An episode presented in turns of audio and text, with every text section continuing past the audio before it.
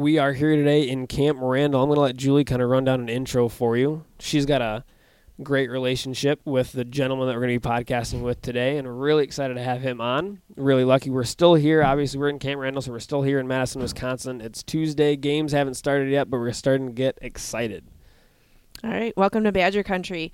So we're here with Kevin Schultz. He is the director of Olympic Strength and Conditioning at the University of Wisconsin. It's um, right in the beginning of the fall sports season, and so it's pretty busy here on campus. But still, um, Kevin took some time to talk with us today, so we're pretty excited. Um, I know Kevin from several years ago, just a few, um, back in back in college, um, where Kevin started out his illustrious career.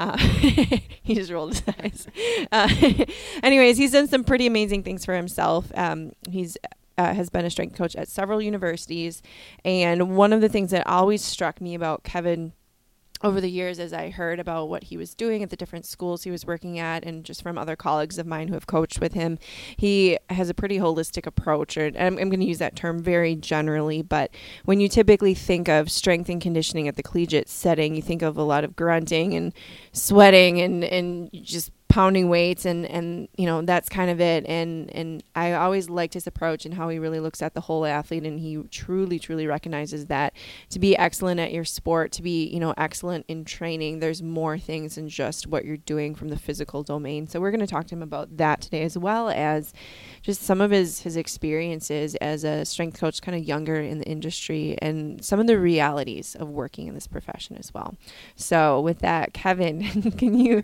can you start out and just just give us a little rundown of, of what's important to you, where where you've been, where you're at now. Yeah, I I guess the easiest way is to start how most podcasts starts. I'll kind of give you guys a, a rundown of my my background. Um, went to Wisconsin La Crosse with uh, Julie and did my degree in exercise science. Uh, teaching, and then I also got concentrations in strength conditioning and coaching competitive athletics. Uh, when I was there, I was lucky enough to be part of the football team um, and had a chance to be part of some really good success there, which kind of led me down a road of future success with a lot of things professionally and personally.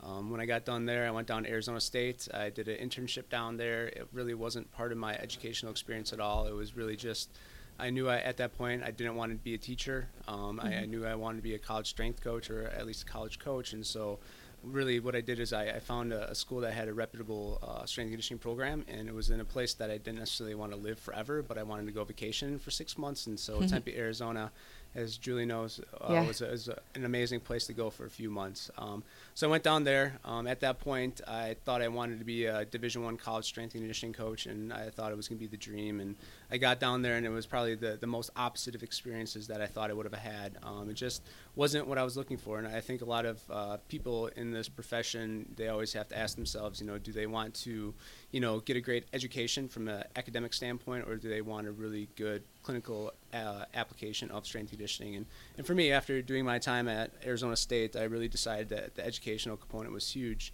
Um, so from there, I went back to Wisconsin La Crosse. Uh, I started working on my master's in exercise science, human performance.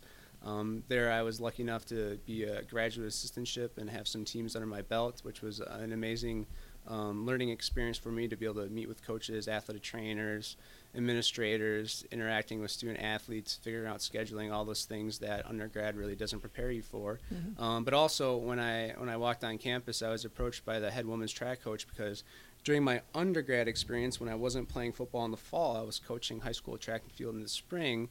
Um, it just mm-hmm. happened that they they were looking for a, a throws coach on the women's side, and and so it's it's interesting. You know, I, at that point in time, I, I knew I wanted to be a strength coach, but I loved sport coaching still. I had done you know coaching high school football when I was student teaching, um, and then obviously when I was going to school, I was coaching track and field. So I, I, always loved the educational component of working with high school kids. And I got back to Wisconsin La Crosse, and Coach Pat Healy said, "Hey, you know, we're looking for a throws coach. Uh, we heard you know how to coach it. Would you be interested?" And I was lucky enough for that. You know, a year that I was there, I had a chance to work with some you know amazing women and really. Mm-hmm. You know, experiment uh, in the weight room, both from a, a strength conditioning standpoint and then from a track and field standpoint. So I was lucky enough to get my master's done there um, from that point, you know, it, really is, you know, in this profession, it's not what you know, it's who you know. You know, what mm-hmm. you know will get you in the door. Who you know will get you the job. Um, so when I was at uh, Wisconsin La Crosse doing my master's degree, Coach Healy came back from the indoor track meet and he said, "Hey, I found you a job. I go, all right, let's let's hear it, Pat. Where, would you find me? He's like, oh yeah, they got a job opening up at Carnegie Mellon University. I go, where the heck is Carnegie Mellon? I've never heard of this school.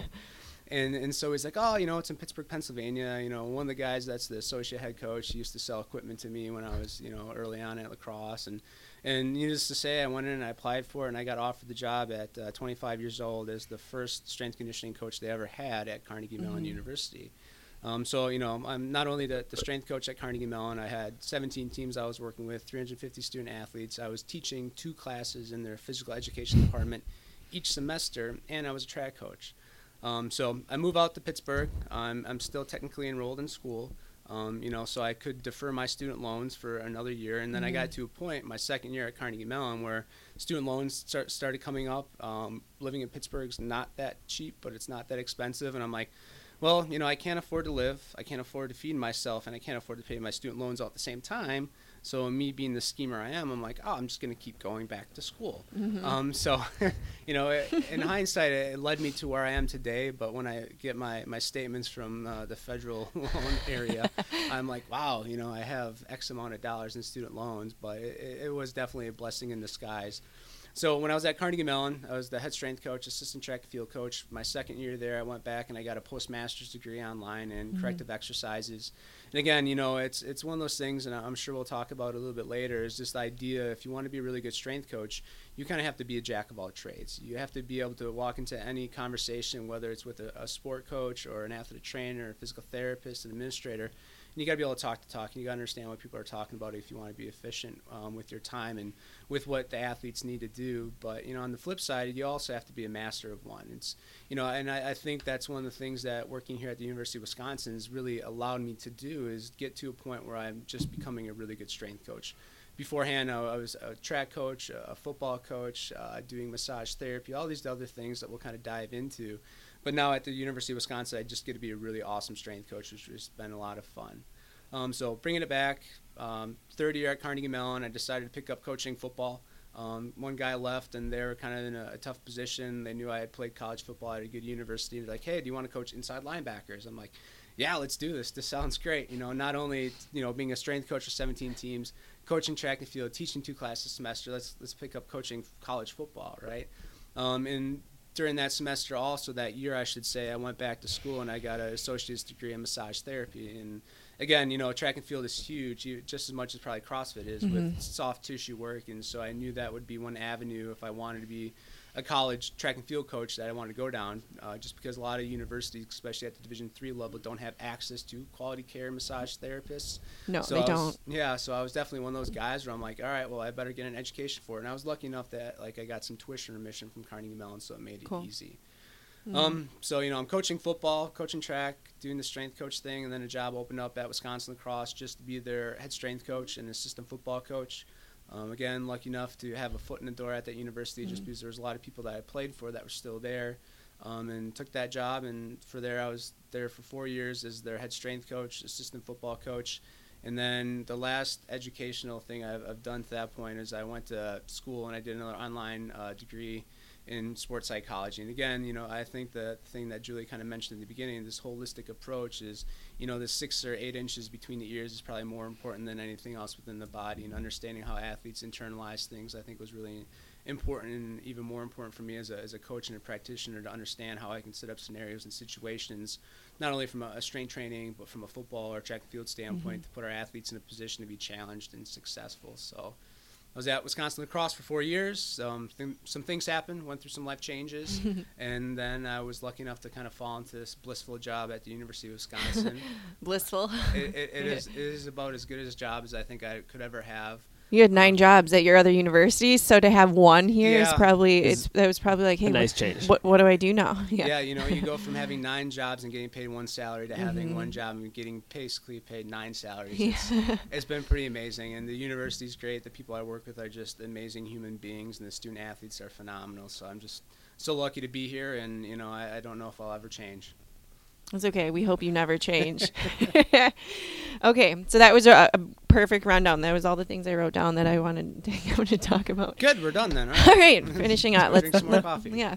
Um, all right. So I, w- I want to go back to when you were finishing up with undergrad and you went to ASU and, and you know you kind of realized okay I don't want to be a PE teacher and I want to do strength and conditioning one of the things that and and I knew when you went to Carnegie when you went to Carnegie that was you know a different job opportunity different part of the country you went right from from basically grad school to being a head strength coach Yeah. like GA head strength coach. Not just a head strength coach, but the first one they've ever had. And the first time that was the first time they had structured strength and conditioning at Correct. Carnegie, right? So can, can you walk us through um uh, I'm gonna swear a little bit, but like I feel like that'd be a clusterfuck. Like, come on, like when you go, you go from being GA, and then the first time, like, and Eric knows that too. So like God. he's worked at two high schools as a strength and conditioning coach, and neither have had, you know, it's high school obviously, have had strength and conditioning, and and just talking with him and, and what that's like and then with you at the collegiate level d3 of course but still i mean you have so many teams like d3 sports you can have a lot of athletes on those teams um, like what in the world was that like when you started there And, you know, and honestly, it was, it was quite easy. Um, and you don't really, and for people who are involved in the academic situation, you never realize like the value of your education until you get out. Um, and I was Yep. very lucky to go from a school like Wisconsin La Crosse, where even as an undergrad, I was extremely more prepared than I think most people I ran into. And Yeah. then from a, a graduate standpoint, it was a really easy transition. The, the way we had the, the system set up at La Crosse as a GA, I had full autonomy over what we were doing with my teams. Um, we had to schedule, we had to meet with coaches, we had to meet with athletic trainers, we had to develop programs. And so basically, you know, that year I was a GA at, Carn- or at uh, Wisconsin La Crosse, I, I ran the show. just and prepping yeah yeah, and, and so it was a great experience, and I had some really awesome, amazing mentors at Wisconsin Mm-hmm. Cross that helped me kind of learn and grow. Um, and it was an easy transition going to Carnegie Mellon because they knew no different. Yeah um, all that's they true knew is yeah what I told them what we were going to do, and so Right. Yeah. I walked in with a blank slate. Mhm. Um, and I kind of understood that anything I did was going to be better than what they had. right Um, and, and having some foresight, I knew that I would want to grow a program. So a- again, you know, anybody who's walking into a new job is you start small and build from there. Mm-hmm. Um, the, the biggest challenges were obviously just like communicating with like the, the 13 sport coaches and 13 Mhm. assistant coaches and you know making sure that I had enough time available to me to proctor all the training sessions in the weight room but also on field stuff and and at times you know those are the the early mornings like the 5 a.m and you're, you're working till 9 10 o'clock at night straight through Mhm. um, but when you're young you, you do it because you love it and you know Yeah. you, Yeah. again you know no difference coming from a graduate assistantship position where you're just working a ton Mhm. um, and again, I was really blessed at Carnegie Mellon to have really good sport coaches where I came in for my interview and I had somebody on the inside that was really rooting for me. He did an amazing job of setting me up for success. Um, the athletic dir- director at the time did a really good job of setting parameters, understanding I was also a sport coach too. And so, you know, having that experience as a sport coach and as a strength coach and made the conversations I had with the other sport coaches who were just sport coaches a lot easier Yeah. because I can talk to talk, you know. Um, it's one of those things when I look at my, my career a little bit, it's, it's interesting because I've, I've coached like girls, I've coached boys, I've coached Mm-hmm. women, I've coached men, I've coached high, high school athletes, college athletes, I've coached team sports, individual sports, I've done strength training for every sport you can imagine. And so again, like I feel really confident in like my ability to walk into any scenario and have a good conversation with somebody as long as both people are willing to put their guards down and have a conversation and, and give a little bit when they need to and push a little bit when they have to. Mhm. you you said like 60 different things that I want to touch on, but the the one that jumped off the page right away is so I've since left um, like traditional strength and conditioning, kind of went back to, like the private world, and the one thing that I I continue to recognize, and I'm sure that you can relate to once if you look at social media, you look at some of the things that pop up, is like having an education in what you're doing, whether it's programming, strength and conditioning, it makes a difference. And that's one thing that now, especially that I'm in the private kind of the back into the CrossFit world, Olympic weightlifting world again, is that it's one thing that is extremely prominent that the people that have an education, maybe they're not the best coach, but the education and the program that they're able to offer their athletes is it is at a different tier. Oh, hands hands down, and you know we see that across the board when we bring interns in. You know, there's there's programs around you know even Wisconsin that are highly known for producing good educated students within strength and conditioning, and and I can give those individuals more responsibility, and the more responsibility I give them, the more opportunities they get, and the more they grow. Um, but you can also tell those individuals that you know are trying to get into the field that have a degree in biology or communications or sociology. Um, they may have been like Division One athletes, and they, they they always enjoy being in the weight room. But without that educational foundation and understand Yeah. exercise science, kinesiology, um, at times they're they're scratching and they're just there's some barbells bouncing there. It's That's okay. okay. It's a weight room, right? Let's go. Yeah, we like those things. but you know, like you, you can see, like at times they're just regurgitating what they saw or what they did as an athlete. Right. They don't necessarily mm-hmm. understand the why or how they're doing it. And you know, at this level, there there's a good population of strength coaches like that that fall into it because they found a passion for it, but they didn't, they weren't allowed or they didn't get a degree in exercise No. science. Um, and they find their ways. I mean, there's nothing that we do that's too complex that nobody can't learn. Um, it just Mhm. takes a little bit more time. And you know, I always tell our, our interns here, it's either you coach technique or you coach motivation. It's one one or the other. You're always doing something. You're always being active on the floor.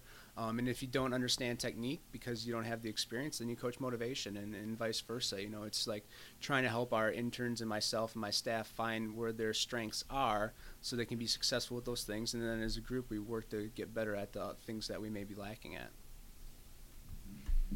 Cool. I no, I, I agree. I think to Eric's obviously I'm biased. I work in education, so Right. I, I've been conditioned to tell people that you should go get an education. but And one thing to and one thing to that point is Julie will sit her classes down and at a very early time in their program study and say, "Hey, you don't need an education to do this, mm-hmm. But it will make a significant difference." Yeah. And I mean, it the ability to comprehend what's happening Mhm. at at a molecular level of the muscle to understand what muscles are moving what to understand like hey you need to get your hips down and that's a coaching cue that anybody can make and just because you don't have a formalized education doesn't mean that you're not going to be a good coach but to understand why you need to get your hips down from a level of this moves this Right. is ex- is is a different Absolutely, and you know we, we see it all the time in the world that I live in. Is like people who truly understand why movement is important and correct movement is important versus the, the people who just know how to yell to get down lower. to push, yeah. Yeah. Um, and you need both people in the weight room, and you, You know do. you look at uh, Mhm. you look at different staffs across the nation within different sports. There there always needs to be somebody within the room that understands the why, but there should always definitely be somebody that understands like the this is how we're going to do it type thing to set Yeah. those standards because especially at, at the college level everything is very cultural based um, and, Mhm. and that's been like one of the bigger challenges coming to a division one university is working with different sport cultures each culture needs a different type of training system or methodology or communication structure so Mm-hmm. trying to understand that and i've been lucky enough where i've had people that have been around me to help me learn that and it hasn't been an easy process for all the sports but culture dictates a lot of what we do from uh, the division Yeah. one standpoint because ultimately you know like the human body is, is the human body it doesn't matter what sport you play you, you have to train the basics the same um, but how we pose different you know training scenarios and different you know workouts is really dependent on what that culture can you know handle and what that Mhm. experience needs to be like for them well, and how just how they'll respond, and so I think that's that's why too that education component you talked about. It's not just the physical the physical component of, education. So again, that's why it's always struck me like I you went back and got massage therapy certification, the sports psychology component. It's just it's those are tools in your tool belt to you know whether you have strengths in one area. Obviously, you're extremely knowledgeable in the technical side of strength and conditioning. Mhm. I think you're a super personable person, but that's because I know you. I've known you for a long right. time but uh, you know like the psychology component you know like that helps you to be able to understand well like well different sport cultures of what those athletes grew up with from a young age or where they come from or what their their sport coaches pull down as the Mhm. culture they want to have then you as the strength coach you need to also meet kind of meet that culture a little bit halfway Yeah, so that know- they're going to respond to the stimulus that you give them in here You know, I think one of the the most brilliant things I've heard probably in the last 12 months was from the head strength coach at the University of Texas, uh, Donnie Maib, and he was at giving a presentation, and he said, you know, more or less as strength coaches, we are the curators of the culture that the coaches want. We're, We don't Mhm. develop our own culture. Like if I if I were to try to run a football culture with a volleyball team or with a Yeah. soccer team, it's not going to work. We have to look at what the sport coach's culture is and try to curate it down here. Um, and you see all the time really good strength coaches run into brick walls because they don't understand that. They- They have their, their principles and their philosophies and Yep. they're not willing to give or take. And it ends up taking them out of the profession because they're like, oh, this team is lazy. They don't want to work hard. And it's more like, no, their culture isn't set up for that. right And Mhm. you have to find a way to curate that culture down in the weight room if you want success. And success will happen. You know, it's it's amazing when you look at the human body how robust it is. You can literally throw anything at it, and especially when you're dealing with 18 and 22 year old Mhm. Yeah. genetically gifted athletes, they're going to get better. It doesn't matter what you do; it's how you do it, and the Mhm. message behind it. I think is important.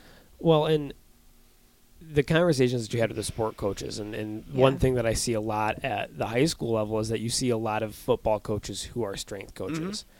And there's a credibility issue, in my opinion, that happens at that point because it's like a volleyball athlete walks in and she goes, Well, why am I going to listen to the football coach that's telling me to lift because he's making me do a football workout? Right. And Mhm. especially at the high school level, nine out of 10 times, that's exactly what's happening. Yeah, And so they're not doing anything that's going to benefit them on a single leg. They're not going to do anything that's going to help them prevent an ACL tear right. or rolling an ankle on the court, which are primary injuries for the sport. hmm But at the same time, so when you were when you were working as kind of wearing multiple different hats, Yeah. did you run into any issues like that to where Yeah, a- a- absolutely. Um, and, and realistically, you know, when you when you scale it back, people need to squat. They need to do Yeah. you know pressing motions, hip hinging motions. They need to sprint. They need to jump. They need to throw things. I mean, there's like basic biomotor abilities that they all have to have, and especially when you start dealing with like younger athletes who have a really low training age or people in high school, like a lot of those programs, if you're at a good program, they're doing the same thing for the most part. Like 90% of what they're doing is identical to everybody else because they're so young. They just need Right. basic, simple movement Mhm. patterns. Um, but the art is that extra 10%. You know, it's you should spend 90% of your time trying to figure out what that 10% should look like to meet the culture and what the kids want. yeah. Um, and a lot of times it's it's misinformation that's brought down from the, the coaching level where, you know, you have one sport coach looking at the program and it's almost identical to what another program is doing, and they're like, well, you know, we're, you know, we're tennis, we're not football, but everybody needs a squat. I'm, Exactly. I'm, I'm sorry, people need to get Yes. strong. If they don't get strong, they don't get fast, they don't get cl- quick, they don't get explosive. Um, but it's how you present those qualities on, on your sheets within your program, how you educate the student athletes. Um, a lot of times, the student athletes are your buffer between the coaches. And so, Mhm. if you tell the student athletes positive things, positive notes get to the coach, coaches are happy.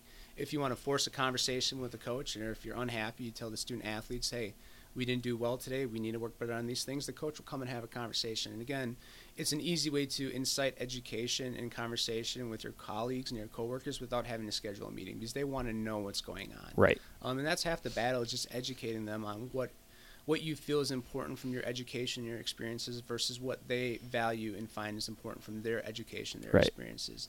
Um, at the end of the day, you know, you have to you have to rely on your education, your credentials to let you know what's important, um, and they have to do the same thing. But you have to give and take, um, Mhm. and no relationships work out well at any level unless there's that, you know, giving and taking and understanding and sharing responsibility and, and trying to find solutions together as a group. I one time I uh, aggressively dismissed a basketball team, and I hadn't seen the coach in quite a while. Uh, man, he was in in five minutes. Yeah. He was like, "What'd they do?" Yep. And I was like, "It's okay. Tomorrow's going to be a brand new day. It's going to be fine. But here's a conditioning piece you can run them through at the end of practice." Next time they came in, they said two things: "I'm sorry." And that conditioning piece was terrible. We're not doing this again. Yeah, I mean, there definitely is, you know, an educational component to, you know, activities like conditioning Yes. or, you know, physical punishment. Athletes do learn. Um, and as PE teachers, physical Mhm. educators, we hate using running as a form of, of Hate it, I punishment. But At yeah. they were doing that conditioning piece regardless. Let Yeah. me let me premise that. But the difference is that so I'm not I was never and will never be a scream and yell kind of coach Yeah. because at the end of the day if I'm doing that I'm creating a negative relationship Mhm. with physical activity with physical training especially at the high school level. It's my job a lot of these kids a lot of those kids weren't going to go on to play D1, D2, D3 athletics. Mhm. And so if they have a negative relationship with strength and conditioning now, I've now failed my job Yeah. because it's my job to make sure that they remain healthy, happy, and strong through their lifetime. absolutely, yeah. And especially when these athletes leave college too, because now their entire life they've been active until they're 23, 24, yep. and now sometimes for those that don't go pro, it's, gone. nothing. Yeah. So- yeah.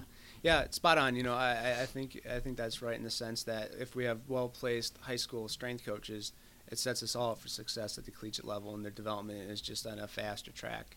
Too often, I find situations where it's the opposite, where they have no or limited experience Mhm. from a, a strength conditioning standpoint, and either you're reteaching movement patterns that you feel aren't appropriate for what you're trying to do as a coach, Yeah. or you're starting from scratch and coaches want to see everybody rise at the same level, but that just doesn't It's happen. It's not gonna happen. Yeah, Yeah. these are not all the same people. Yeah. Especially positionally. Ugh.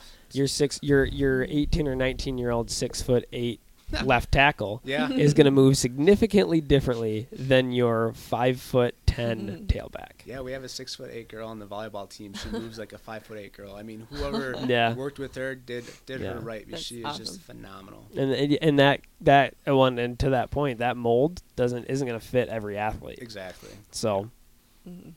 When you moved over to Wisconsin La Crosse, one of the things that I, I heard about you because I'm good friends with with several of the coaches there still um, that you worked for and you coached you coached with obviously was you developed a pretty comprehensive system. And they they had great strength and conditioning already because that's one of the things I attribute to just my love of the sport of you know of even of weightlifting. Now I was like I was I was trained pretty well in college.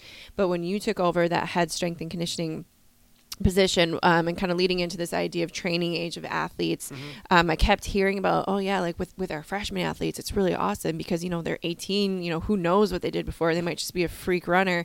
Um, but you put in some assessment protocols and some really good measures there to help your to help you and then the staff that you were building obviously do your jobs well and then also that was information that was getting back to the sport coaches um, in terms of like how those athletes are developing because i know that that information was able to impact those coaches and how they wrote their own sport programming Right. so can you talk about that a little bit some of the things you did to kind of continue to build a program and but now at a different university Yeah, absolutely. You know, and I, I don't want to take credit for for things that aren't mine alone. And obviously, you walk into a situation at Wisconsin La Crosse, and you have, you know, people way smarter than you, people with way more experience than you, and people in, in different professions. And to, to write mm-hmm. them off because I'm the new strength coach, it wasn't going to happen. I was just lucky to walk into a great situation where we just had hired a new athletic director, and he came from the Division One level, and he understood what a strength and conditioning program should look like. So he really did an amazing job of empowering me to do whatever I wanted to do. Um, he basically threw me threw me the keys to a car and said, "Hey, make this thing work." Um, and the first thing I did is I went and I talked to our athletic trainers, our sport coaches, people that I knew had a strong understanding in the sport sciences. And traditionally, those are your, your track and field coaches, your swimming coaches, your individual sport coaches that use more exercise physiology and movement to improve performance from a sports standpoint. Um, so I knew it was important to have conversations with people that had been there for a while. And even though I had spent, you know, almost a decade there between undergrad and grad school, I kind of had a good idea, but I, but I knew there was a lot more there. And so you, you turn to the resources that you think can help you. Um, and you know, we just started brainstorming ideas that we thought were important. And so you know, and not only within the university, I think we did a lot of outreach type stuff where we're bringing in physical therapists, chiropractors, massage therapists, yoga instructors from the community, trying to incorporate them. One because you know, at Wisconsin La Crosse, we have an amazing exercise science program, so I wanted our student athletes who happen to be within this program to have exposure to these professions, but also a lot of these professions are always looking for volunteers and interns, so it's definitely a very holistic approach to that. Um, in regards to like you know bringing athletes in and assessing them, I, I think we're at a point where all Division One programs are going to do things like that, and Yeah. we're lucky enough here at the University of Wisconsin where we have a whole department. Basically, that's that's all they do is assess our student athletes as they come in and, and throughout their progression as uh, their career here as, as athletes. But at Wisconsin La Crosse, uh, Cross, I was lucky enough to have some really good athletic trainers and some interns and grad students that were really interested in that. So we started, you know, doing the, the functional movement screening and doing, you know, different types of orthoped- orthopedic screenings. Um, then also like our traditional strength power screenings. You can tell a lot by how somebody moves when they squat, when they clean, when they sprint, when they jump. And so, you know, like track coaches have been doing that for years, Yeah. right? They, they assess movement from a movement standpoint, sprinting, jumping, hopping, throwing. I mean, you could tell a lot about movement dysfunction just by watching somebody move. But how you visualize that and get that information to the coaches needs to be specific to that sport so they know how to internalize it. Where, you know, if I'm working with a football coach and I say, hey, these three guys, they, they clean 315 pounds, they're good, but these three guys clean 185, that's not good enough. The coaches know that there's different things they could do from a practice standpoint to put them in position to develop more explosive power. Um, and, and similar with, you know, like track and field, like if you show like flying 30 splits and then you look at overall speed, you can tell there's there may be a differential. For me, it's just trying to present them that information in a way they, they can see those things glaringly and make alterations to the program. And, and again, you know, it's it was lucky being a coach so I could speak the language and I could put those things in Yeah. context for them. Um, and it was it was nice because everybody, for the most part, trusted me, whether or not they wanted to or the AD was forcing them to. Um, it was a really good situation. Well, and and that's being able to have those conversations with the sport coaches and being able to talk the talk is part of the first battle. And any young strength coach out there that isn't immediately going to your athletic trainers. That's a huge pet pet, pet peeve of mine. Absolutely. When when they don't talk, especially at the I mean, especially at the level that I was at, the high school level. It's, it's different at the collegiate Mhm. level. Um, it's an entirely different beast and different animal. But like that is a huge pet peeve of mine. It's like you need each other. Oh, absolutely. You know, at the end of the day, you know, I, and this has been true at every university I've worked with. Your relationships with your sports medicine professional Yeah. are going to be your best relationships. Um, just because they're on the outside like you as well, looking into what the sport coaches are doing. You know, I think too often within our profession of strength and conditioning or even like sports medicine, we think that the athletes are ours. Like Mhm. but they're not like the coaches are nice enough to let us play with them you know Yeah. we're not we're not giving up hours at nights or weekends or holidays to go recruit these kids you Yeah. know they're not my volleyball team they're the head coach's volleyball team they're not my soccer team they're the head coach's soccer team um, and but the, on the nice side is like having a sports medicine professional that understands that as well and we work together to make sure that the student athletes welfare and development is first and foremost on our end and we pass them on to the sport coaches where their you know technical tactical development is on their mind so Mhm. you know those those relationships are huge and critical. When I was younger, I did them all wrong. Um, I, I think at Carnegie Mellon, I must have pissed off every athletic trainer I ever worked with because I thought I knew it all.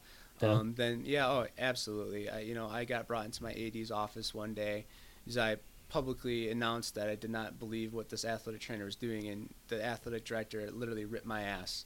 I would Yeah. never heard a grown woman curse that loud before, but she got after me, and you know, a learning experience. You realize that you can have your, your differences of opinions and you can personally dislike somebody, but the Mhm. student athletes, they can never know about that because Right. that Correct. undermines everybody. Mhm. Um, Correct. but when you're young, you think you know it all, and you put this idea of it's in the benefit of the student athlete to do it this way, but it's never in the benefit of the student athlete because the student athlete will always throw you under a bus at any influx. they they don't Yeah. care. They just want the answer they want.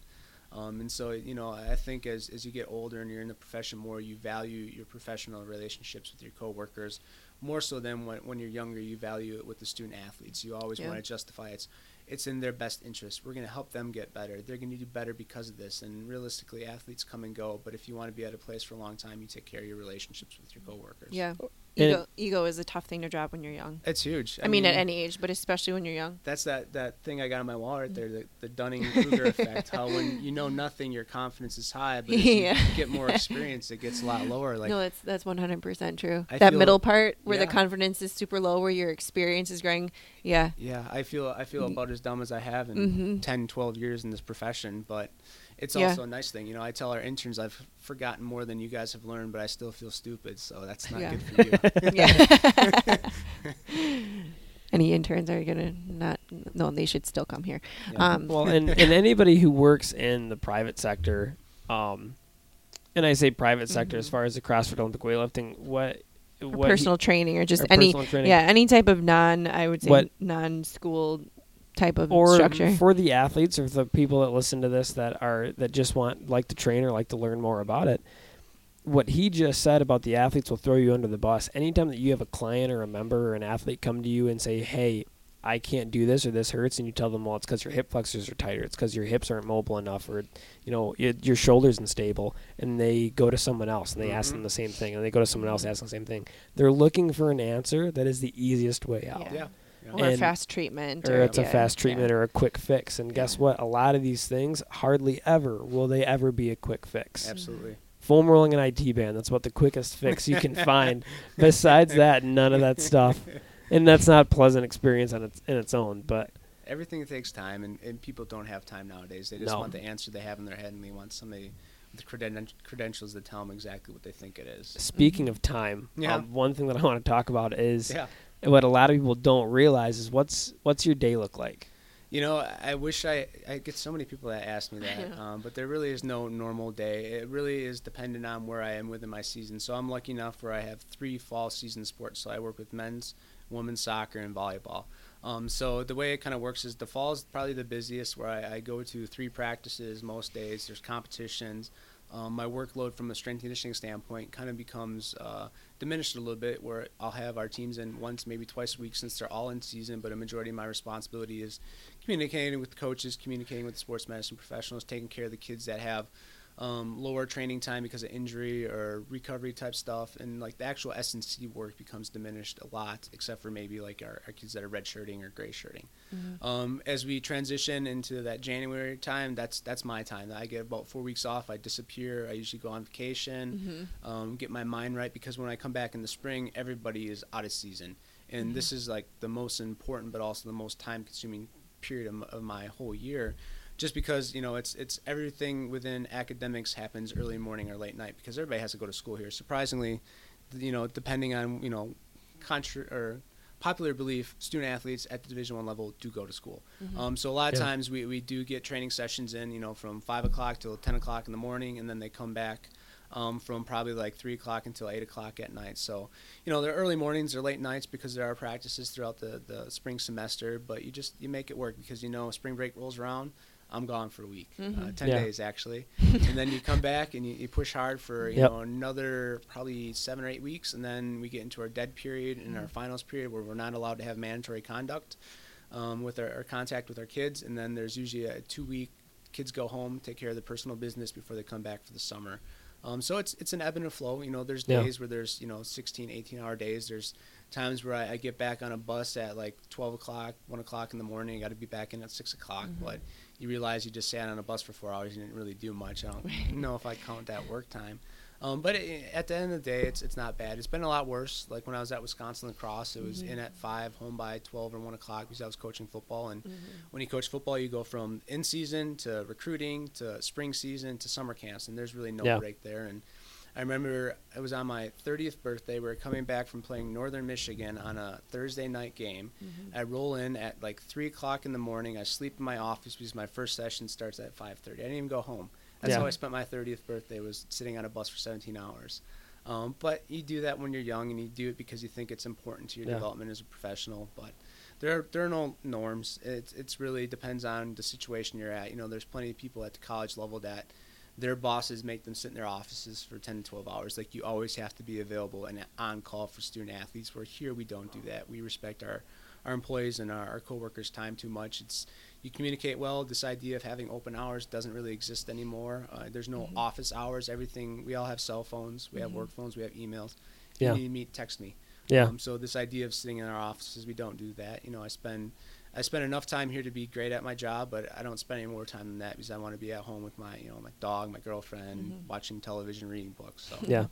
it, it's come it's come a long way. I used to just be Yeah. a grinder. You were, you were. That's that's how I knew you, and that's why the first time when I came out to visit you a couple months ago, and Kevin showed me around, I was like, "This is this is different than Yeah. the than the Kevin I knew before."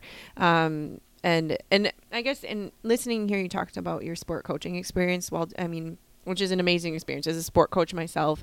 You're never gonna have that type of that you talked about creating culture like that's Mhm. what you do that's your job essentially and you hope you win as well and you hope you impact kids lives um, but I, I'm happy you were able to take some really good things away from that in terms of now how you operate as a strength coach. But I'm gonna say I'm glad you're done with the sport coaching part and you're you're just sticking to the strength and conditioning world because obviously you, th- you thrive here as well. Um, can you talk about just and, and again I like because I teach college students and so I always like to have like what are some words of wisdom.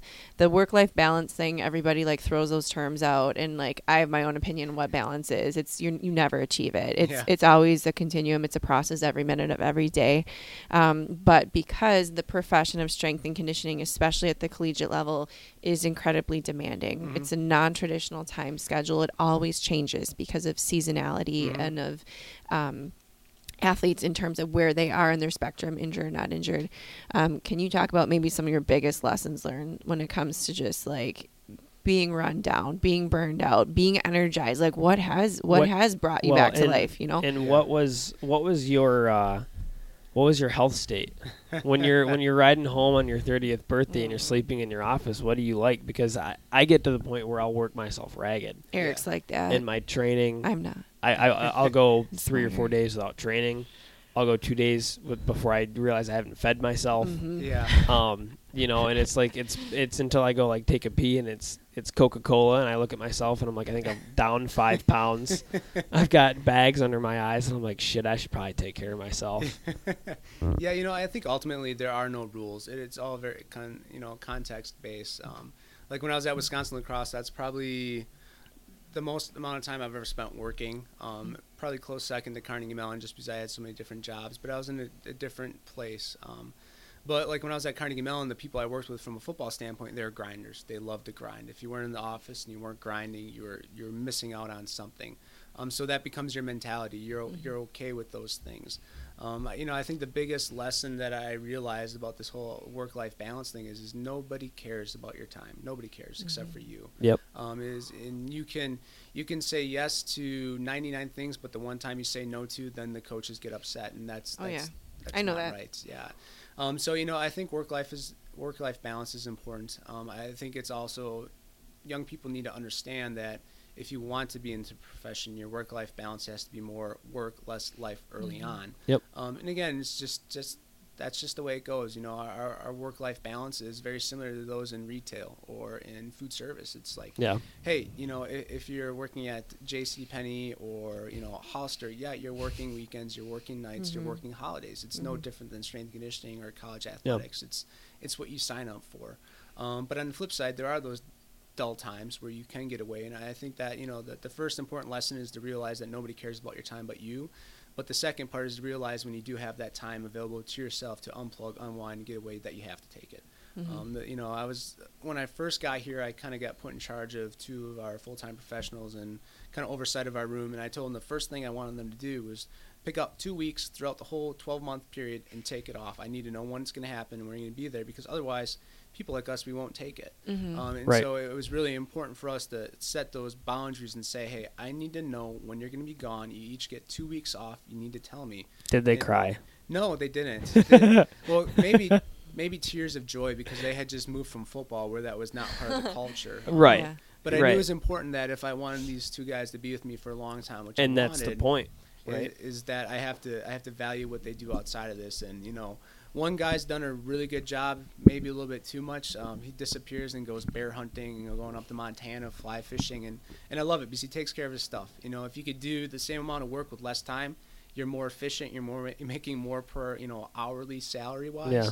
Um, and then another guy, he's my CrossFit guy. He just he grinds, but you know I see him work out twice a twice a day in our weight room. That's not him working. It's him working out. That's his time. So I Right. appreciate that. Um, he just got married, so I'm hoping things will change a little bit more towards the, the life side. Yeah. But it's you know it's his life. He's gonna he's gonna do it how he wants it. I just need to make sure he's gone for two weeks, and this week counts because he's on his honeymoon. So, Good. but you know work life is important, um, and you need to be around people who respect that and understand that. And if you're in a place where they don't, it's probably not a great place to be. Yeah. Not long term, at least. Yeah. No, those those are really good thoughts. Um, I guess one question I have for you is in any when you're in a, a tough schedule, when you know you're getting kind of worn down, or you know what is it on a day to day basis, or maybe not day to day, maybe it's something that stands out. What what will bring you back to life? Because that's something a lot. i I've been in that situation. Eric has. I know every professional in sport in strength and conditioning, a coach of any, a teacher of any kind, like you, you need those moments where you're like, okay, I can do this. I'm gonna either research or I'll regroup, and I'm gonna go. What are some of those, those things for you? It's it's easy. It's the kids. I mean, Mhm. I don't think anybody that gets into the profession do it for anything other than for the individual you're working with, whether Mhm. they're you know. 50 year old women that you're doing a boot camp with, Mhm. or if they're an 18 year old soccer girl who just passed the beep test for the first time ever. um, it, it definitely is about the kids and watching the success that they have. And, you know, we just have a, a small piece of the pie to the success that they, they embrace or they get, but it's definitely the kids. Um, I think I always I always tell people like one of my favorite things to do as a strength coach is find like coachable moments, like Mhm. ways that I can take things that we're doing from a training standpoint in the weight room or from a conditioning standpoint and relate that to practice or to the game or to what a coach said, Yeah. or more importantly to life. You know, it's you know I think I always have a hard conversation with my freshmen when they come in, and I always tell them like four things: one, life isn't fair; double standards always happen. Bad things happen to good people, and hard work doesn't always pay off. I mean, it's just those Yeah. are four really hard realities because when these kids come in as freshmen, they're coming they're they're the big fish in the small pond. They mm-hmm. got recruited really hard. Yep. They're getting scholarship money. They think they're going to take it on. I'm like, no, it's not that easy. But that doesn't mean you should give anything less than your best. And you know, Yeah. a lot of times those are the moments where you can make those connections and you help them improve, not only as like student athletes but as as people. And all you need is one of those a month, and they'll keep you going in the right direction. A smile, a thank you. Um, that makes the 16 to 18 hour days go by, and it really is about the personal interactions that you have with your student athletes or coworker um, that get me re-energized. And at this point, I can I can fake it. You know, I'm on the floor for let's Mhm. say four or five hours a day. I can fake it pretty good for four or five Yeah. hours. But when I come to my office and the tears start coming out and I start crying, no, I'm just kidding. I don't that. It's okay. I do that. I that. got a beard. I'm a man.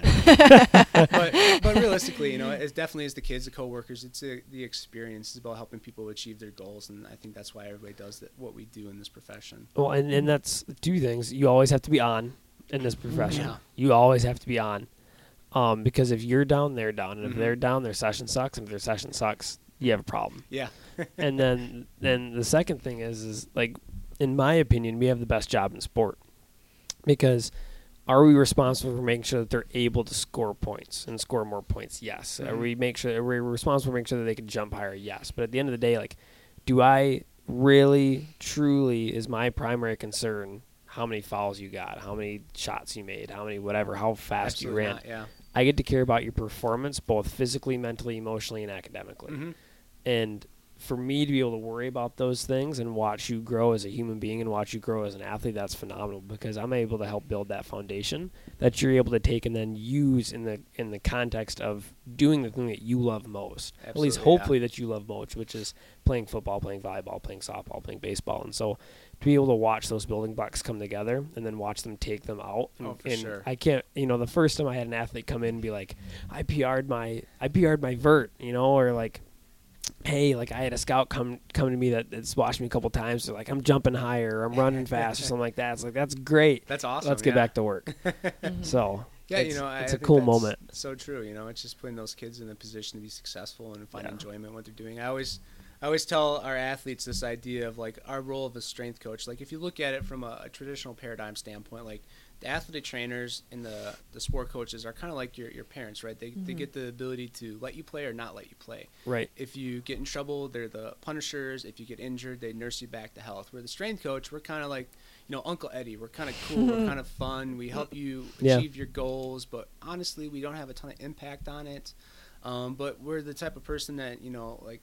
I, I get so many people that sit in those chairs where you guys are right now crying, telling me their stories. Oh my god. how life is going Yes. wrong, and it's your job to be part, you know, psychologist and parts, you know, just friend and help them get through these things and Yeah. defer when you need to and you punt when you Mhm. have to. But you know, you'll you'll develop probably some of the most intimate relationships with your student athletes as compared to athletic trainers or sport co- sport coaches Absolutely. just because you have none of the power. You just Yep. you have all the responsibility of getting Yep. them ready and physically prepared, you get of the power and, and, And- develop those awesome relationships. And I couldn't agree more. And that's something that I think is, and some some coaches undervalue that and don't utilize it enough because that's that's one of the most powerful tools that you have. Because I can't tell you how many times I had athletes come in, and Julie knows one story in particular, but they come in and, and like three minutes inside the door and it's tears. yeah, And it's like, all right, close the door, lock it, pull, you know, like, and it's like, okay, what's up? How can I help? But it's like, and they're conversations that they won't go to the sport coach about no,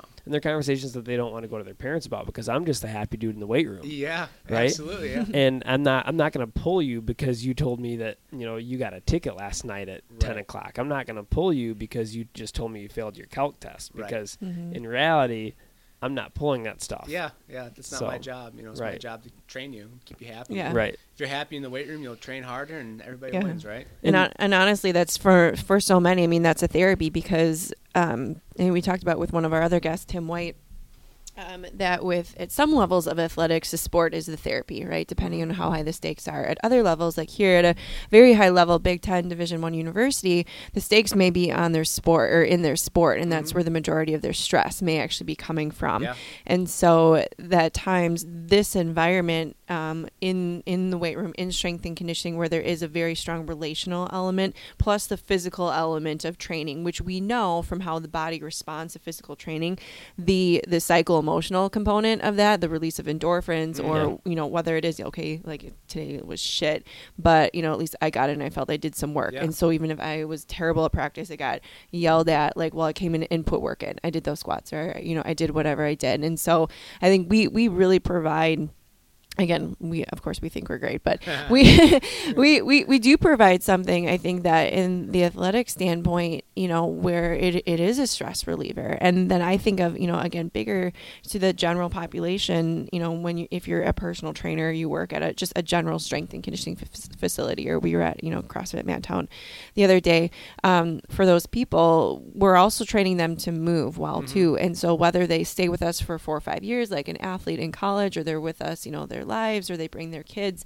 Um, you know we provide that relational foundation and then just the benefit of, of being a good mover. And that's why i really think at a collegiate setting high school too um, yeah, they're going to leave, you know, with four years of eligibility of done playing their sport, but they're going to be a better mover after it. Mhm. And like Eric mentioned that earlier, and some people may not realize it. They may just be like, "Oh yeah, that was my time playing, and I, you know, I lifted some weights." But some others, I I know for a fact, really, really take that to heart, and then they use the the movement skills that they learned Mhm. here Yeah. and their movement maturity, and then they take that on into their life, and they they maybe do other sports or they do some really awesome lifetime stuff. So like that's one of the things I always like to ask like athletes that are, are still active after like what cool things are you doing?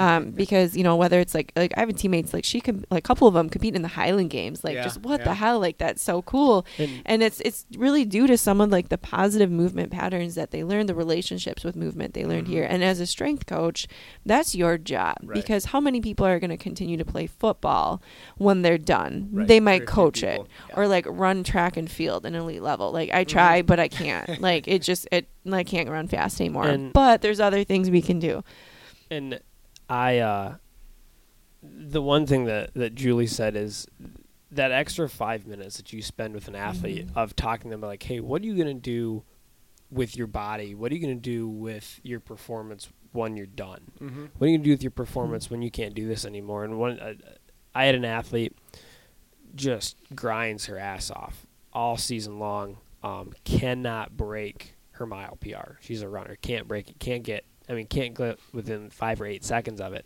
At the same time, she's trying to decide what college to go to. Sure. She's trying to finish her senior season. She's trying to do all this kind of stuff, and I keep telling. her, She's like, "What do I do? What do I do?" I'm like, "Recovery, get some sleep, feed yourself, and like no shit, take four days off and make Yeah. a decision."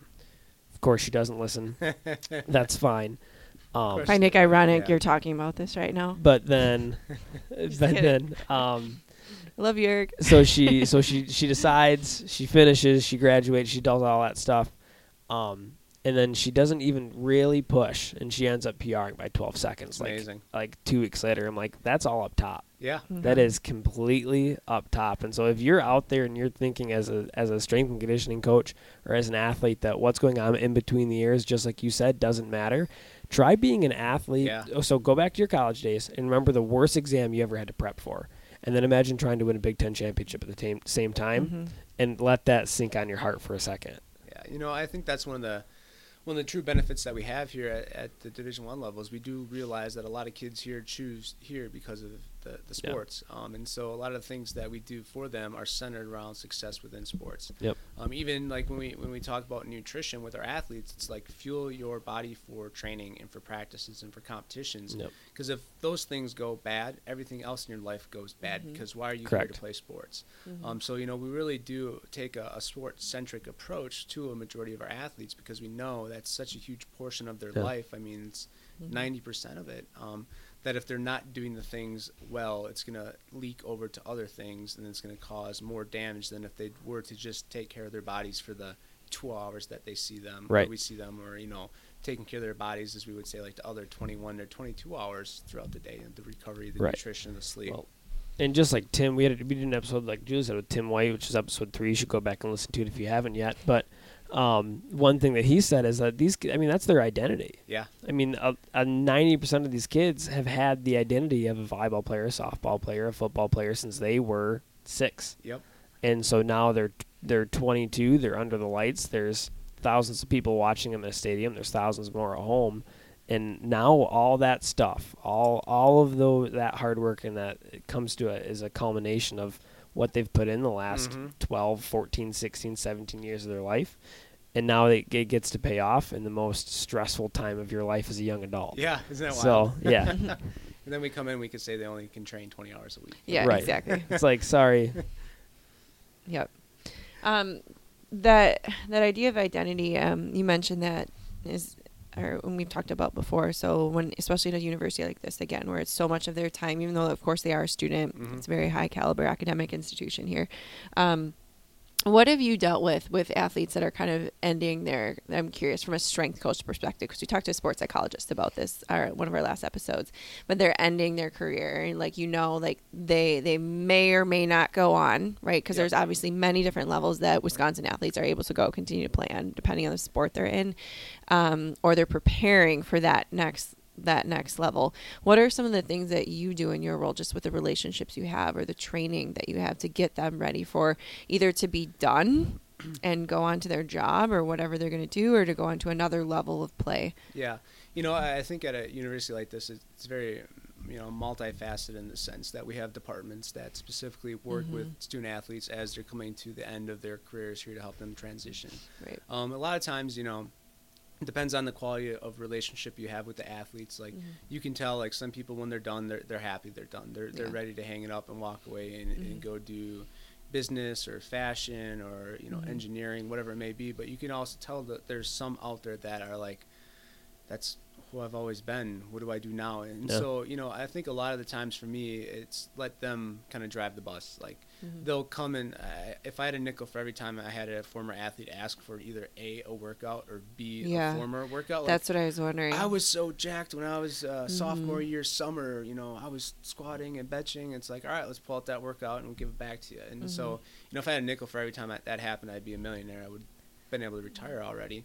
Um, but for the most part, is you know, I think it's letting them kind of uh, experience the situation, determine what their path needs to be, and then kind of let them drive the bus a little bit. Like, hey, if you need help, we're here to help you out. Um, you know, a lot of our athletes now, just because you know the the society has moved that way, do a lot of CrossFit. We get a lot Mhm. of athletes that transition to CrossFit just because it is very socially based. It's very Mhm. physically active Yeah. based. It's you it's know a it's team. Mhm. yeah, I mean, there's just so many positives about it, but the, the structure isn't there. Um, some athletes where they've been structured their whole life, it's about getting them out of that structure and then helping them understand that there can be better work or sport life balance. Right. Um, so, you know, I, I get a lot of athletes, and I got I would get this at La Crosse a lot, where people would get done with sports and they would start diving into like running marathons or Mhm.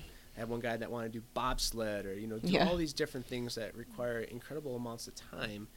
It's like, hold on, take a breath for a second. Go you live. just go live for a little while. abs- absolutely. Yeah. Do you realize how much time it takes? How many hours you'll spend alone if you train for these things? And if you want to do that, that's awesome. I'll help you. But realize if you want to stay physically active and you want to enjoy sports, how about you go play rec kickball or club soccer or something more socially, bar league volleyball or bar league softball. Do Mhm. something that uses sport in a more social aspect and it's not as competitive because you just Yeah. spent 10 years being competitive and structuring life around that you know i think it's important for us as practitioners to help them understand that there are things outside of sport and that you Mhm. can Absolutely. find better balance and better enjoyment from life um, just because you realize the, the challenges that sport faces from a physiological and uh, an emotional standpoint, it's, you know, let's get them away from that for a period of time and then let them rediscover what really is fun for them to do. Well, uh, rediscover why they started doing it in the first When place. they were little, for No- most of them, yeah. No six, no eight year old starts playing baseball or starts playing football because they want to come play at Wisconsin and then go to the NFL. They do in Wisconsin. No, they do. Here they do.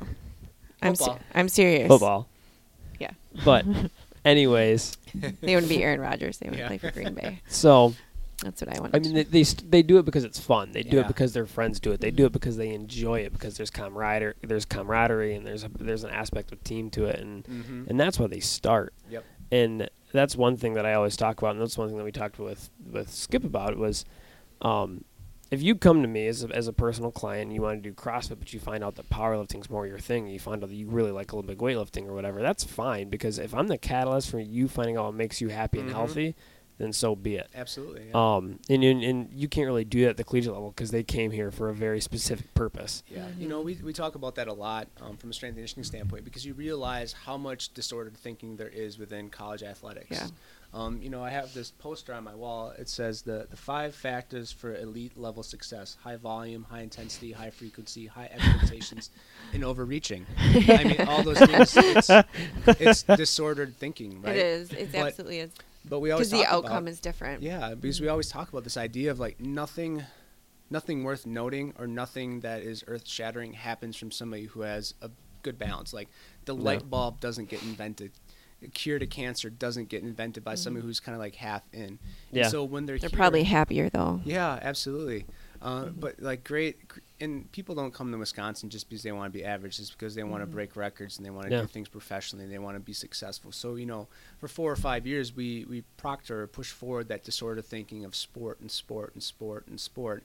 But at some point, you have to pull them out of that disordered thinking and help them realize that there may be better paths to well-being and happiness other Yeah. than what sport has provided. Mm-hmm.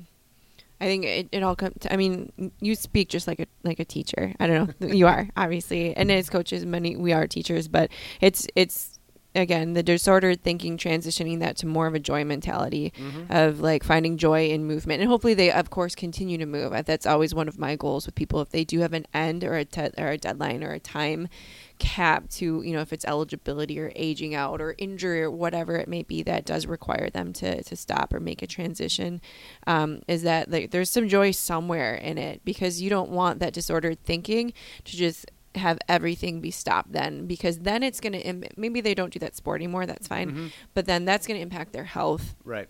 Long term that might impact eventually the health of their children the people that they coach because of how that mindset is and if there's no longer that joy with it. And so i think that's again you, you bring it back to this idea of relationships always. And as a strength professional or as someone that works in movement education period you know again whether you're a pe teacher a personal trainer um, you're a running buddy you know literally whatever it is there has to be that element of it Yeah, um, of like you got to keep it fun. And you have to find the fun at some point. So even if it is at the end of your eligibility when you've been pushing um, you've, you've got to tie it up somewhere and i Yeah. think as as a strength coach um, that's we're in an important position to Mhm. be able to be a little bit of a catalyst into that next step Well, and Absolutely. Yeah.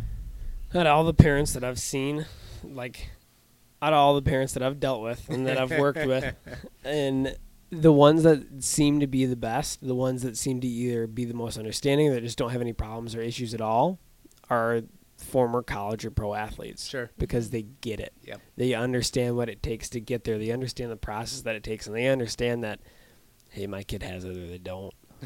Like they know. They know Yeah. they know and they they know because they've seen it they know that because they've experienced it and they also know when their kid does and they know that anything that they're going to say doesn't matter because they're the parent yeah. Mm-hmm. and so like just just for them to be able to take that into that point for them to be able to take that culture and understand like what's fun and like if i burn this kid out right now well he's never going to get to that level Right. if he wants to go there um so it's i I- I have a lot of respect for college athletes because of what they choose and decide to do, and and uh, it's it's always impressive to see, and it's always impressive to see what they do with it Absolutely.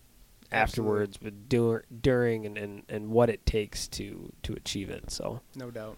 I have one one more question. I, I asked you this before last one of the last times we met, but and again because I want I'm going to play this for my students in class, make them listen to it. Um, so in strength and conditioning, based off of what you value and what you see as the profession needing, wanting, direction it's going to for better or for worse, what are some of the things that you're going to start to direct some of your attention as you develop professionally and that you would encourage other people that are coming into this profession to start to focus on if they haven't already? Yeah, you know, I, I think the profession's kind of in this like weird place right now where it's expand. It's like the universe; it just keeps expanding too fast. Um, and the the recent trends are these ideas of data data analytics and like Yeah. monitoring athletes, and Yeah. there's really nothing within the educational system right now outside of like getting a bachelor's or master's degree in data analytics, which wouldn't really be applied to sport um, for strength conditioning coaches or, or sports professionals. So I, I think there's definitely a niche there for that. Um, I'm extremely hesitant to push students that want to be strength coaches towards that because I think that's a whole different job. Yes, Um, you know, like Yep. ultimately, when I when I look at young people, I'm looking to either hire or bring in for interns. Um, they have to have a good education, and it has to be a four-year degree in some kind of exercise science-related field, and they have to have clinical experience actually coaching. Mm-hmm. Um, at the end of the day, like with our interns, I can bring anybody in and teach them my system and our system and get them coaching at a proficient level. And, you know, just like our, our student athletes with our interns, like we want them to be challenged, but we also want them in a position to be successful. Mm-hmm. And so, you know, I think it's grossly important for them to have one or two experiences prior to coming to a place like this where, you know, there's just a higher stigma behind it, a little bit more intensity behind it. So it's, it's definitely important for them to get more experience out there clinically um, within the profession that they want to be involved in. Um, so, you know, academically, they got to be solid. They have to have some clinical experience. Um, you know, if I was going to say trying to push people in different directions, like if you want to be a strength coach, you got to write programs, you got to coach. I mean, that's really Yeah. what it comes down to. You don't have to understand nutrition, you don't have to understand chiropractic or physical therapy or athletic training. You just have to write really good programs where people get really strong or fit or fast or explosive. Yep. And you got to be able to coach. You got to be able to interact with athletes. So whatever your coaching style looks like, you have to be able to reach people on a personal level and get them to do the things that they probably don't want Yeah. to do. Mm-hmm. Because if you're not training hard enough, you're not going to get the success that you want. So, Correct. You know, and again, that that comes from academics and that comes from experiences. But you got to be really good at writing programs and you got to be really good at coaching people. Yeah. Did I even answer your question? I mean, no, kind of. I think no. I, I think it's You really, did. It's really good advice. Basically, you said if you're going to be a strength coach, be a strength coach. Don't Yeah. be anything Yeah, else. Which yeah. is, and that's huge. That's That's the part you need to be the expert in, Mhm. right? So Yeah. whether you're jack of all trades, Yeah. that's important to move on and be successful. But if you're not the expert in the one thing you're supposed to be have- good at, Yeah, you have a shit ton of tools. You're- you get screwed. found out really fast. Yeah. you have you have a shit ton of tools at your disposal, but the Mhm. one thing at your core is what? It's yours. It's your bachelor's degree. It's your it's your ability to write Yeah, to programming. write it's your ability coach. to be a fantastic strength coach. Absolutely. And all these other tools are great because they make you a better strength coach. Right. Mhm. Yeah, So- you know, absolutely. You know, it does come down to being well balanced, but you got to be an expert at something. Yeah. yeah, You know, even we, we talk about this a lot too. I, I say that because we, we talk a lot as a staff. It's like you know, you got to be a, a you know a jack of all trades, a master of one, but you can't be a dictator of any. And so you Mhm. have to be willing to have Oh, that compromise. Yeah, right. That's good. Put good. that one out there. That's good. Because Trademark you know, that. Yeah, I, you know, I get so many times like where I'm sitting there, I'm talking to my sports medicine professionals, and they're like, "Yeah, you know, we really like to see this in there or that in there," and it's very easy for strength coaches to say, "No, that's that's my room. I do those things." But at, at what cost? You know, like Yeah. I'm, I'm not going to underwrite what my athletic trainer's education experience is, and it's a lot easier for me to put that stuff in than to argue my point. And it's it, it goes both ways. Like if all of a sudden I'm seeing a treatment or a rehab, and I'm like, "Hey, have you guys looked at this?" Like I want them to be open to that conversation. Yeah. Um, so this idea of like you can't dictate anything because there's just too many smart people around you. Mhm. Yeah. Um, and people with a lot different experiences, and to underwrite those is, is not going to lead to success. Yeah. Yeah. What's next for you? So, like, what's interesting to you? What are you spending your time? Um, I would say sort of professionally, or like more ha- like hobby professionally, like maybe reading, listening to, looking at, other than you know, What's what's the last book you read? let's TV shows. Uh, the, the book I'm reading right now is How Champions Think by Dr. Bob Rotella. So the, the volleyball team does a book club every summer, and they Cool. give us books, and we read those. Um, I used a, a large amount of professional development money this year to buy a bunch of books that I haven't gotten to yet. Mhm. Um, you know, I, I just I know a good amount about the, the exercise science stuff. I'm trying to really Yes. find the best way to learn to develop like culture or reinforce culture and understand Mhm. how athletes think because ultimately like I can like I tell our athletes this, like I can write the best workout you've ever seen, but if you're not willing to do it to the, the level I need you to, it's not even worth writing. Um, so investing a lot of time in like leadership development, motivation, communication strategies, I think those things are all important. But with that said, like I already know how to write really good programs. I Right. already You have the how found- to you have the foundation. Well, and that's Yeah. that's the discussion that I have a lot is like, hey, for what we do, if we're not like a cardiac rehab or a cardiac rehab specialist, I Mhm. understand the glycolytic and the oxidative. I understand anaerobic and aerobic. I understand all these things. At the end of the day, when I'm writing the program, how in depth do I really need to go? And is that master's, is that PhD in exercise science, Yeah. or, or you know, um, whatever that may be, is that really going to benefit me as a strength coach Mhm. when I could spend my time giving myself another tool? Because am I going to have to really get that deep Yep. into understanding what they're going to do when I'm writing a program and working with athletes? Probably not. Yeah, not a ton. You know, I see so many, uh, so many young strength coaches, whether they're interns of mine or people I see online, that they're posting like pictures of them reading all these books on leadership and like, Mhm. you know, Brett Bartholomew's Yeah. book about like conscious coaching. It's like, motherfucker, you can't even write a program yet. Mhm. You Yeah. Know? I mean, why are you reading that shit? You know, Yeah. I, I don't care how well you can lead. If you can't write a program, you're gonna be out of a job because your kids aren't gonna get fast. They're not gonna get Yep. strong. They're gonna get injured. So you know, I think it's important for the um like young people, like, hey, go get Bompa's book. Go read about Yep. periodization. Yep. Hey, grab Super Training and read maybe like ten pages and be confused, but read them again a hundred times in a row, and you might learn something. Yeah. Um, so I, I still think there's a, a lot of value in that. Um, also, like for me personally, kind of going down that route, like understanding like 30 years from now, you know, when I'm 60, I don't want to be a strength coach. I can't. I Right. can barely move right now. So it's like for me trying to put myself in a position for career success. So looking at like PhD programs in administration Mhm. and human resources. Because at some point, I, I was telling my boss this is like at some point I'm gonna have to put down the barbell and pick up a pen. So what does Yeah. that look like? You know, I, I can't be I can't be coaching snatches and Right. cleans when I'm 60 years old, but I want to be involved and I want to be involved on more of a holistic approach. Like, Mhm. you know, our administrators here are great, but they're, they're the ones that actually get stuff done. Mhm. And so if you're looking at from a departmental standpoint, the ability to create change departmentally, holistically, being in a position where I can kind of pull some strings and get those things going, that's really interesting to me because I know in my little world down here with my three teams and my assistant coaches that we can get a lot of stuff done and it's like paradise. Um, Mhm. but there's so much more that could be really done here at the university. It's just like getting to that point. Yeah. Yeah. No, I think I think it's good to also to have that vision, and I love that I that you reinforce. Even though you have a million tools in your tool belt, you still have that foundational thing. Mhm. You are able to write programming. You know the science behind it, and then the extra stuff that is like the fun, sexy stuff to add in. Like that's important. It, it's important too Right. to be able to articulate that knowledge. But if you're if you have shit to articulate, it doesn't matter how well still you can create a It- culture. It's, still, shit. And it, I can't and I can teach you how to write a program. Yeah, At the end of the day, I can teach you, you know, periodization. I can teach you where and when I want you to squat and Mhm. how much and your rep scheme and stuff like that. What I can't teach you is to care. yeah. And I can't tell you how many times and then how many different people we've talked to where that just continues to come up and come up and come up because Yeah. there's a lot of people and we talked about this before we got on the mics was a lot of people see you in the weight room demoing a snatch and Yeah. talking about how it's going to make you powerful and how it's it's cool and and um, you've got an incredible facility with an awesome office and it's like man this looks like a really cool job but what they don't see is the time that goes into it what they don't see is Yeah. the inherent need and the inherent want and, and care to care about your athletes and to make them a better person. Yeah, you better know, I it's I just I, I'm always dumbfounded by how how jealous my coworkers who aren't strength coaches must be as for my profession, I guess, because like there's days where I'll sit in here and I'll write programs for three or four hours. I'll walk out the door and I'll scream at the top of my lungs and walk back in, and people just looking like, "Wow, that's pretty cool, right?"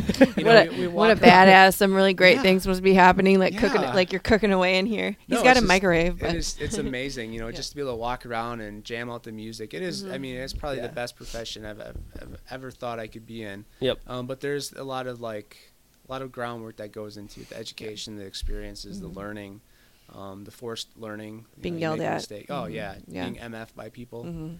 Yeah, that that happens. You know, when one of my coaches gets after me and they apologize later, I'm like, no man, I've had it way worse. Yeah. that was easy. you Yeah. know? yeah. I didn't lose any sleep over that. But Mhm. that's Cool. neither here nor there. Good. All right. Well, with that, I think we're gonna wrap up. I know Kevin has to actually work today beyond talking Yeah. to be- beyond talking to us. Um, and so, uh, Kevin, in terms of it's you're you're in a different position. You're not like a business owner. Um, I know if people really want to get a hold of you, like say there's someone listening who wants to come shadow you, Mhm. they like your approach, or they want to be an intern at University of Wisconsin. What's the best way to uh, maybe initially reach out to you? Email. Email. Email me. That's it. All right. We'll won't post it. respond to anything else. We'll post your email. Don't call me. I won't pick up if I don't know you. Cool. So we'll make sure we'll post that, and anyone that is interested in making a connection with Kevin can also get in contact with us because we can help facilitate that as well.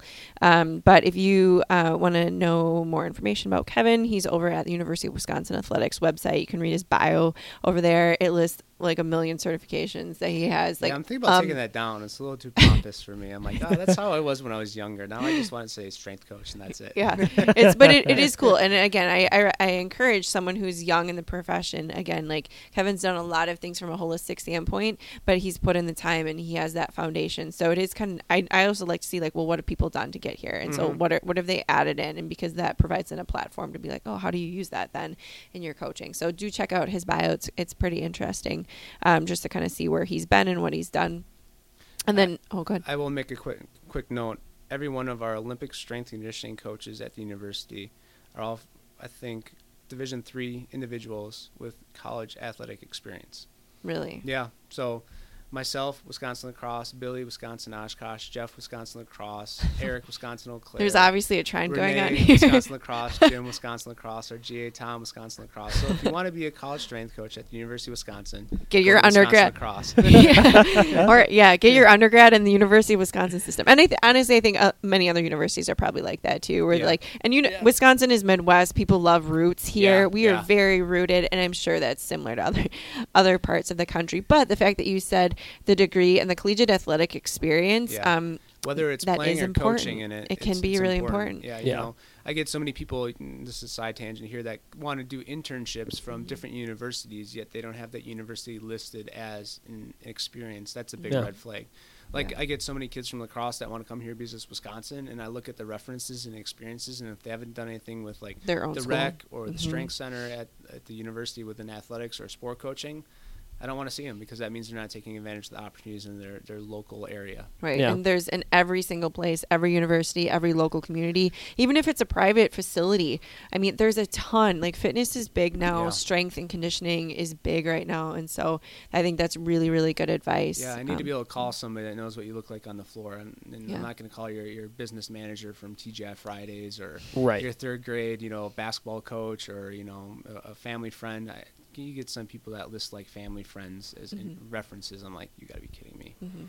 Not not here, not yet. Because at the end of the, I mean, and you know, the second that I walk into an affiliate, or the second that I watch someone coach, whether it's in a sports setting or a private setting, the second I walk walk them walk out on the floor and address the group, Yeah, and and know. just and just how they say, "All right, guys, come on, bring it in," just how they say that, those four words, I know whether you have it or not. yeah, yeah, absolutely. And you know, we get a lot of people who this is like one of their first or second experiences from a coaching standpoint. Mm. And not to say that I'm in love with the person, but Scott Cochran down in Alabama, if you guys haven't seen his 60 Minutes video, Yeah. you need to watch that guy. Dude is insane. But the idea of like using voice influctuations and Yeah. putting emphasis between different Mhm. words, it's too many too many young strength coaches talk very monotonely and there's Oh no yeah, you've got to well, you've got to be on, just like we said Yeah. earlier. You have to be on, and you have to recognize like, I if if I am low, if I am off, the entire session's gonna Yeah. tank. And that's great if it's a recovery session or regen session. Yeah. Awesome. But if Right. you want people to squat, you got to be loud, right? Yeah. Oh yeah, for sure.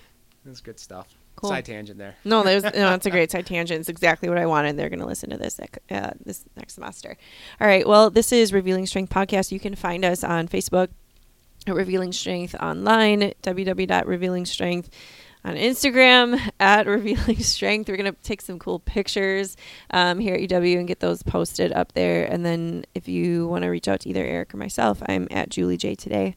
And I am at Eric Santure, E R I C S A N T U R E. And thank you so much. This You're is a fantastic episode. We really, truly appreciate it. And guys, until next time, stay strong.